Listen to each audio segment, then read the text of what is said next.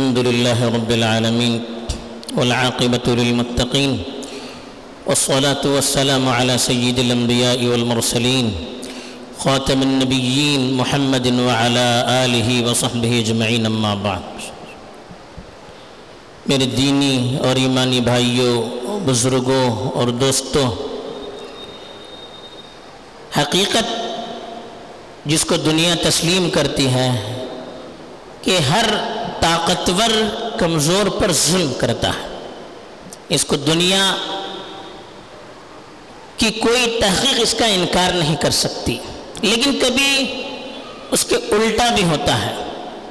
کبھی موقع کو دیکھ کر یا کسی اور وجہ سے کمزور بھی طاقت پر ظلم کرنے لگتا ہے۔ کبھی اس کو سامنے والا محسوس کرتا ہے۔ کبھی اس کو محسوس نہیں کر پاتا ہے۔ آج کے خطبے میں اسی طرح کی ایک حقیقت بیان کی گئی ہے۔ گزشتہ ہفتے چونکہ خلا کے سلسلے میں باتیں سامنے آئی تھی کہ کیا اسباب ہیں کہ خلا کی کثرت ہو رہی ہے۔ اسی کی لگتی کچھ باتیں آج کے خطبے میں بھی عرض کی گئی ہے وہ ہے عورتوں کا مردوں پر ظلم کرنا۔ دنیا میں تو قوانین پاس ہوتے ہیں کہ مرد عورتوں پر ظلم کرتا ہے اور حقیقت ہے کرتا ہے۔ اکثر جگہوں پر اس طرح ہوتا ہے جب اس کے سامنے شریعت کی تعلیمات ہوتی نہیں ہے لیکن کبھی اس کے الٹا بھی ہوتا ہے۔ عورت بھی مرد پر ظلم کرتی ہے جب اسے موقع ملتا ہے۔ اب وہ ظلم کی کیا شکلیں ہو سکتی ہیں؟ تفصیلات تو بہت زیادہ ہیں۔ چند ایک باتیں خطبے میں عرض کی گئی ہے پہلی صورت کیا ہے؟ شوہر کی نافرمانی۔ شریعت میں عورت سے کہا گیا کہ اپنے شوہر کی بات مانے۔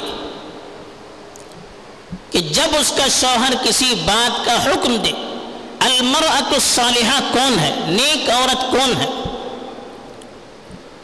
اس کے بارے میں جب اللہ کے رسول صلی اللہ علیہ وسلم سے پوچھا گیا کہ اللہ کے رسول صلی اللہ علیہ وسلم نے فرمایا، اذا امرها طاعت ہو، جب کسی بات کا اس کا شوہر اس کو حکم دے، تو اس کی بات مانے۔ بیوی شوہر کی بات مانے، یہ شریعت کا مسلمہ حکم ہے۔ لیکن کن مسائل میں جن مسائل میں اللہ اور اس کے رسول کی باتوں کی نافرمانی نہ ہوتی ہو۔ اگر شوہر بیوی سے کسی ایسے کام کے کرنے کے بارے میں کہا، جس سے شریعت کی نافرمانی ہوتی ہے، یا کسی ایسے کام سے روکنے رکنے کے لیے کہا، جس سے شریعت کی نافرمانی ہوتی ہے، تب تو شوہر کی بات ماننے کی اجازت نہیں ہے۔ اس لیے کہ سب سے بڑا جو حکم، حق ہے، اللہ کا حق ہے۔ اللہ کے رسول کا حق ہے، اس کے بعد شوہر کا حق ہے۔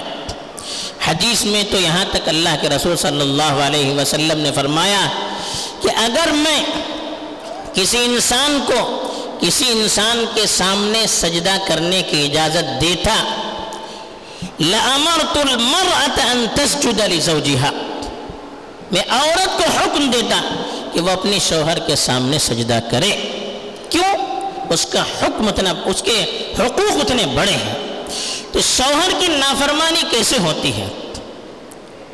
شوہر نے کسی کام کے کرنے کے لیے کہا۔ اب عورت ماننے کے لیے تیار نہیں ہے۔ اس شوہر کی نافرمانی ہے۔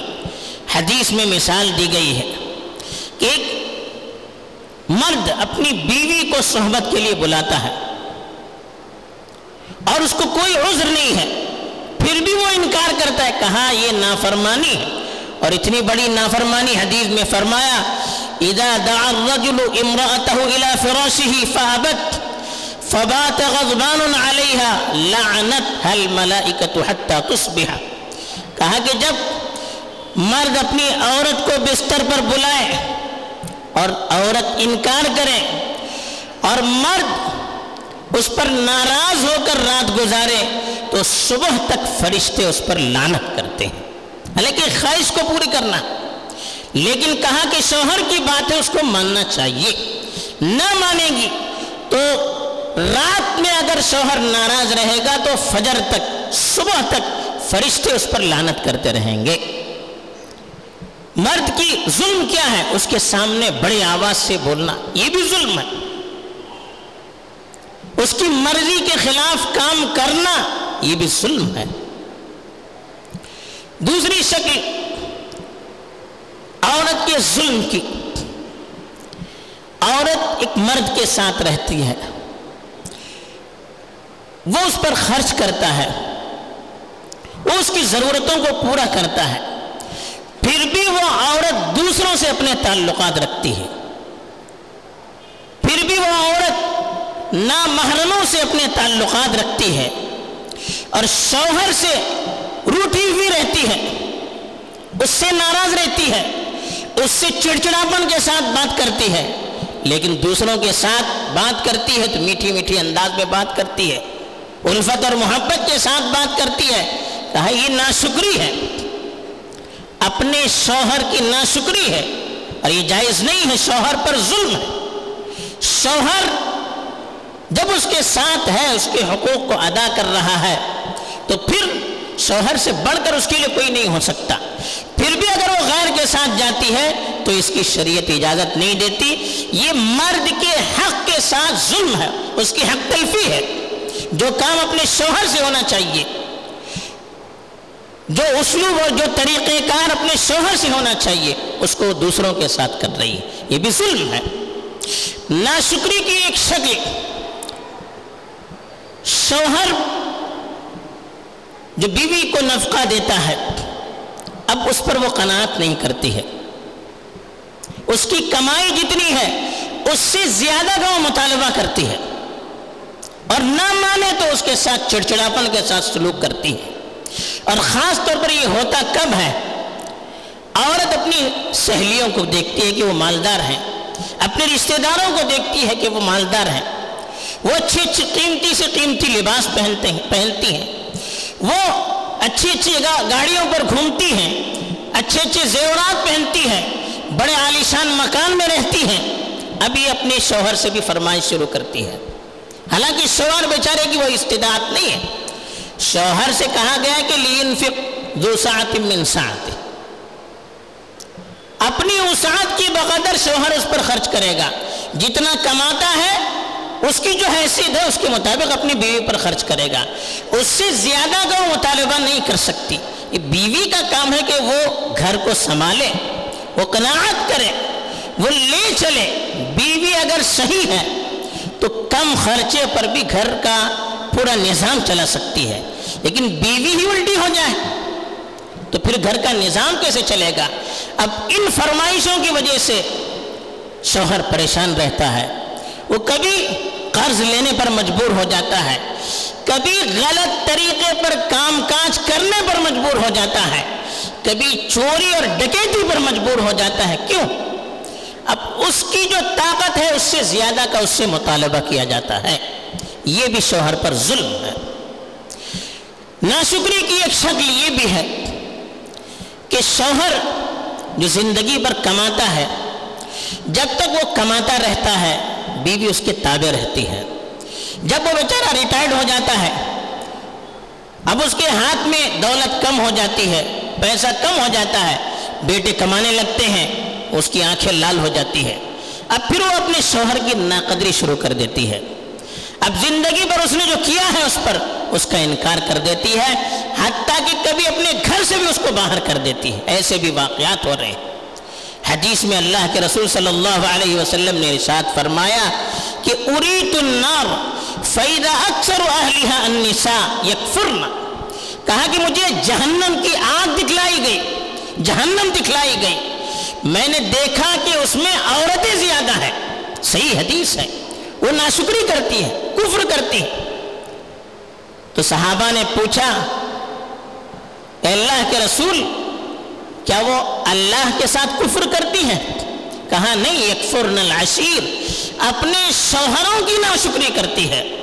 پھر اس کی مثال دی کہ آدمی اپنی بیوی پر زندگی پر خرچہ کرتا رہتا ہے، اس نے سلوک کرتا رہتا ہے۔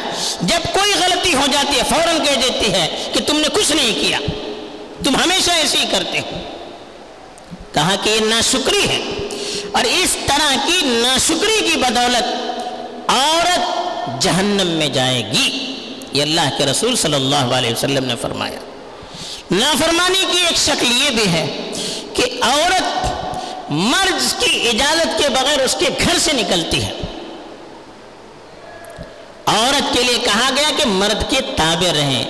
جب تک مرد کا من، مرد کی منشا نہ ہو، اس کی رضامندی نہ ہو، عورت گھر سے اپنی مرضی سے نکل نہیں سکتی۔ حدیث میں بہت سے حقوق بیان کیے کہ بیوی پر شوہر کے کیا حقوق ہیں؟ اس میں ایک حق یہ بھی بتلایا کہ اللہ تخرج من بیتها الا باذنه فاذا فعلت لعنتها ملائکة السماء وملائکة الرحمة وملائکة العذاب حتى ترجع او تتوب، او كما قال صلی اللہ علیہ وسلم، کہا کہ عورت اپنے گھر سے اپنی اپنے شوہر کی اجازت کے بغیر نہ نکلے۔ جب وہ نکلے گی، تو فرشتے جو آسمان کے فرشتے ہیں وہ رحمت کے فرشتے، عذاب کے فرشتے، وہ سب اس کے لیے بد دعائیں کرتے ہیں۔ جب تک کہ وہ واپس نہ آئے یا توبہ نہ کرے۔ یہ حقوق بتائے گئے ہیں۔ اب بعض مرتبہ لوگ کہتے ہیں بھی ہیں کہ یہ کیا اصول ہے کہ ساری کنڈیشن عورتوں پر، نہیں، شوہر پر بھی کنڈیشن ہے۔ ان کا جب موقع آئے گا، اس کو بھی بتایا جائے گا انشاءاللہ۔ لیکن یہ سوال ہوتا ہے کہ عورت کے حقوق مارے جاتے ہیں۔ اب حقوق کا مطلب کیا ہوتا ہے؟ یہ بھی تو کچھ ہونا چاہیے۔ ہر ملک اپنا قانون بناتا ہے۔ کیوں بناتا ہے؟ جب سب کو آزادی ہے، تو قانون بنانے کی کیا وجہ ہے؟ چور کو آزادی دیجیے چوری کرے گا وہ۔ شراب پینے والے کو آزادی دیجیے شراب پیے گا۔ ڈاکوؤں کو آزادی دیجیے ڈکیتی کرے گا وہ۔ آدمی کو آزادی دیجیے جس سے چاہے زنا کرے وہ۔ کچھ بھی کرے، کون ہوتے ہیں آپ روکنے والے؟ لیکن قانون کیوں بناتے ہیں؟ نظام کو کنٹرول کرنے کے لیے۔ بڑوں کی اطاعت، صدر کے خلاف کیوں بات نہیں کر سکتا آدمی؟ وزیر اعظم کے خلاف کیوں بات نہیں کر سکتا؟ کنٹرول کرنے کے لیے۔ جب وہاں قانون ہے تو گھر کی بھی ایک حکومت ہوتی ہے، اس پر بھی تو کسی کا کنٹرول لینا چاہیے، ورنہ نظام کیسے چلے گا؟ اسلام تو جاہلی نظام کو مٹانے کے لیے آیا ہے۔ جانورانہ جو نظام ہے، حیوانیت کا، اس کو مٹانے کے لیے آیا ہے۔ جو جانوروں کی سی آزادی ہے، اس پر قید و بند لگانے کے لیے اسلام آیا ہے۔ اسلام تو ایک مہذب معاشرہ بنانے کے لیے آیا ہے۔ انسان کو صحیح رخ دینے کے لیے آیا ہے، صحیح اخلاق دینے کے لیے آیا ہے، صحیح معیار پر لانے کے لیے آیا ہے۔ جب تک کچھ اصول نہ ہو، کوئی معاشرہ صحیح طریقے پر جا نہیں سکتا۔ ایک اسکول جنانا ہوتا ہے، اس کے اپنے اصول ہوتے ہیں، اس کے اپنے رولز ہوتے ہیں۔ اس کے خلاف کرنے کے لیے ٹیچرز کو اجازت ہوتی ہے، نہ طلبا کو اجازت ہوتی ہے۔ کیوں ہے یہ؟ اسکول کا نظام چلے صحیح طور پر۔ بغیر نظام اور قانون کی کچھ چل نہیں سکتا۔ اور مسلمانوں کے لیے تو یہ دنیا ایک قید خانے کی طرح ہے۔ دنیا سجن المؤمن و جنت الکافر۔ یہ دنیا تو مومنوں کے لیے قید خانے کی مانند ہے۔ اور کافروں کے لیے جنت ہے۔ مسلمانوں کے لیے جنت نہیں ہے۔ قید خانے میں آدمی اپنی مرضی کی زندگی نہیں گزارتا۔ اپنی خواہشات کے مطابق زندگی نہیں گزار سکتا۔ وہاں کے اصول کے تابع رہنا پڑتا ہے، اپنے جذبات کو دبانا پڑتا ہے۔ تو قید میں کیوں رکھتے ہیں؟ قید میں ان پر پابندیاں کیوں ہوتی ہیں؟ تو یہ دنیا ہمارے لیے جنت نہیں ہے، ہمیں اپنی منمانی کرنی ہے تو وہ آخرت ہے، وہ جنت ہے۔ اور ایک امتحان ہے عورتوں کے لیے بھی۔ اگر وہ اللہ کی رضامندی چاہتی ہے، تو اللہ کے قوانین کی پابندی کرنی ہے۔ وہ اپنی مرضی کے مطابق کرے گی۔ پھر بھی وہ اللہ سے محبت کا دعویٰ کرے گی، پھر بھی وہ اپنی عبادتیں کرتی جائے گی، تو اللہ کے یہاں یہ قبول نہیں ہو سکتی چیزیں۔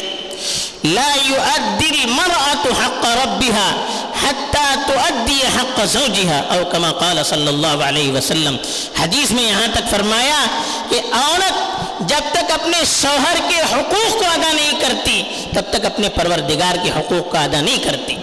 یعنی شوہر کی جب حقوق ادا کرے گی، تب پروردگار کے نزدیک اس کے حقوق، پروردگار کے جو حقوق ہیں، وہ قابل قبول مانے جائیں گے۔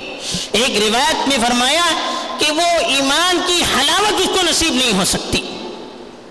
ایمان کے اندر ایک لذت ہوتی ہے۔ ایمان کے اندر ایک ٹیسٹ ہوتا ہے۔ ایمان کے اندر ایک مزہ ہوتا ہے۔ جو عورت اپنے شوہر کی نافرمانی کرتی ہے، وہ ایمان کا مزہ چک نہیں سکتی۔ یہاں تک کہا گیا ہے۔ تو ہمیں شریعت کے اصول کے مطابق جانچنا چاہیے۔ اور یہ اور اس طرح کی بہت سی شکلیں ہیں۔ تفصیل کا یہاں موقع نہیں ہے۔ کچھ چیزیں بیان کی گئی ہیں، اس پر غور کرنا چاہیے۔ عورتوں کو بھی، مردوں کو بھی۔ اور اپنے اپنے گھر کی جو عورتیں ہیں، بچیاں ہیں، ان کی ذہن سازی بھی ہونی چاہیے۔ لاعلمی کی بنیاد پر، جہالت کی بنیاد پر، غلط پراپگنڈوں کو سن کر غلط چیزوں کو پڑھ کر، غلط چیزوں کو دیکھ کر بہت سی برائیاں گھر کے اندر پنپتی ہیں۔ اگر محبت سے سمجھایا جائے، ان کی ذہنوں کے مطابق ان سے بات کی جائے، اللہ کے حقوق بتائے جائیں، شریعت کے حقوق بتائے جائیں، تو پھر کوئی انکار نہیں کر سکتی۔ تو یہ اس وقت کی ضرورت ہے، ہمیں اس پہلو پر توجہ دینی چاہیے۔ اللہ تعالیٰ صحیح طور پر ہمیں چلنے کی توفیق دے اور اپنی رضامندی حاصل کر کے اپنی آخرت میں سرخرو عطا فرمائے۔ آمین۔ وآخر دعوانا الحمد للہ رب العالمین۔